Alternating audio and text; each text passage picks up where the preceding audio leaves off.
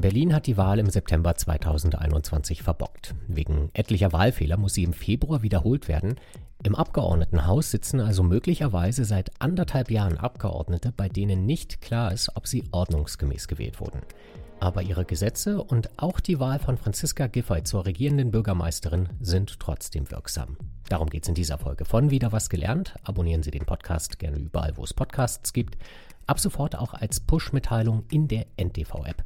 Wir freuen uns immer über Kommentare und natürlich auch Bewertungen. Ich bin Christian Hermann. Hallo und herzlich willkommen.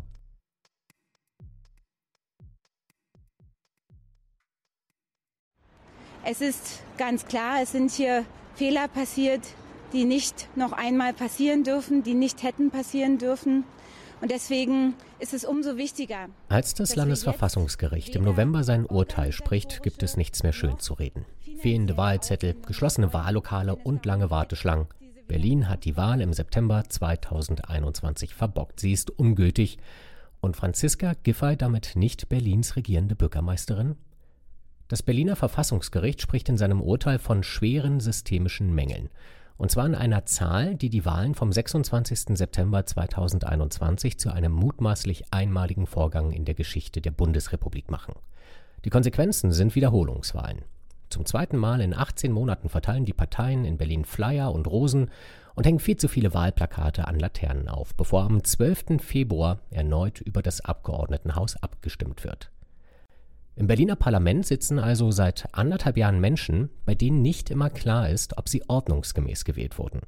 Durften sie trotzdem den Berliner Haushalt verabschieden, das 29-Euro-Ticket, die Energiezuschüsse?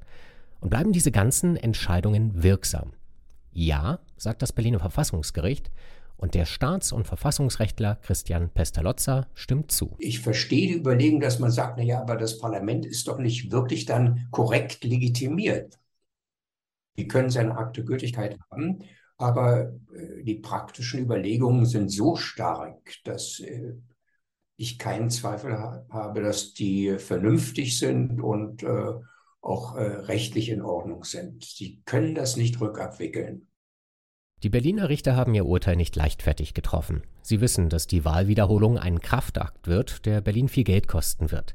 Es sei der weitestgehende Eingriff in den Bestand der Wahlen, der nur möglich gewesen wäre, heißt es im Urteil. Allerdings sehen die Richter keinen anderen Weg, die demokratischen Verhältnisse in Berlin wiederherzustellen. Und trotzdem haben alle Parlamentsentscheidungen Bestand. Die Berliner Richter folgen damit der ständigen Rechtsprechung. Der Bestandsschutz des Parlaments müsse mit der Schwere des Wahlfehlers abgewogen werden, sagte das Bundesverfassungsgericht in einer ähnlichen Entscheidung. Die Ungültigkeit der Wahl wirkt ex nunc die wirkt sozusagen nicht in die Vergangenheit zurück. Sie wirkt in die Zukunft. Und zwar aus diesen Überlegungen, dass es praktisch unmöglich ist, äh, die bisherige Legislaturperiode rückabzuwickeln.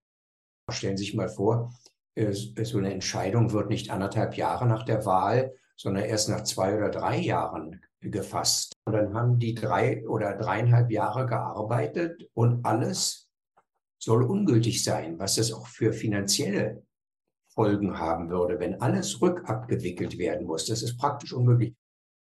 Der Bestandsschutz gilt damit nicht nur für Gesetze, sondern auch für Franziska Giffey. Denn sie wurde ja vom Abgeordnetenhaus zur Regierungschefin gewählt, auch wenn es in seiner Zusammensetzung möglicherweise nicht den Wählerstimmen entspricht. Äh, solche Wahlakte, äh, die das äh, Abgeordnetenhaus vornimmt, könnten natürlich genauso betroffen sein. Aber auch für solche Wahlakte gilt, dass sie Bestand haben, dass sie nicht angetastet werden. Es gibt ja auch viele andere Ernennungen oder Wahlen, Personalwahlen, die äh, ein Parlament vornimmt.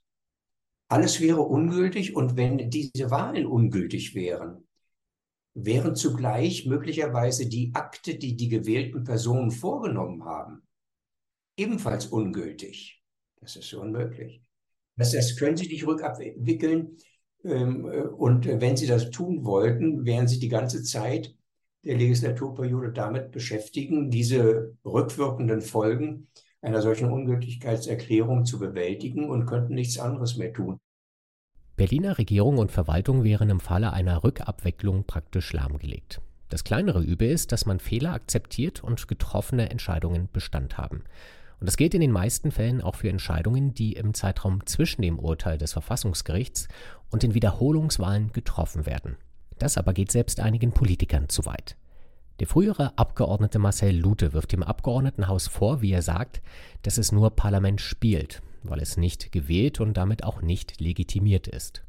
Lute hat daher Klage eingereicht.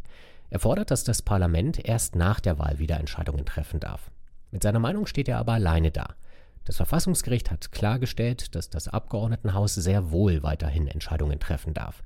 Es gibt allerdings eine vage formulierte Einschränkung.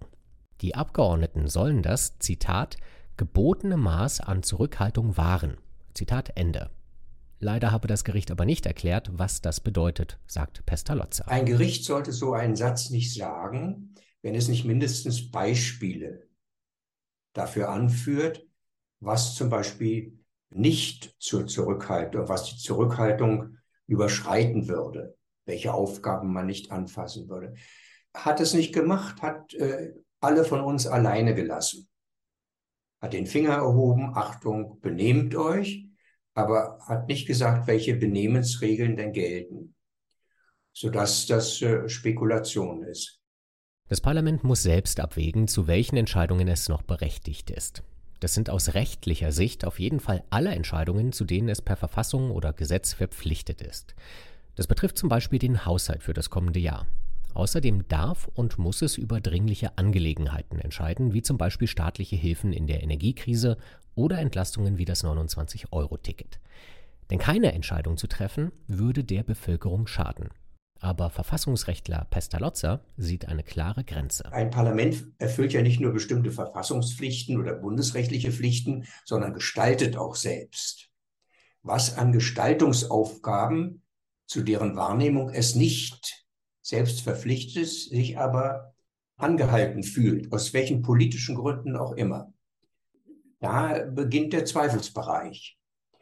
Da könnte man sagen, naja, es sind wahrscheinlich solche Aufgaben, die äh, sehr weit in die Zukunft wirken. Da könnte man sagen, naja, da wartet doch bitte noch drei Monate und überlasst es einem eventuell neu zusammengesetzten Parlament. Die künftige Arbeit des Abgeordnetenhauses ist zwar gesichert, steht aber auf wackeligen Beinen des Ermessens. Zudem muss die Verwaltung in kurzer Zeit eine neue und dieses Mal fehlerfreie Wahl organisieren.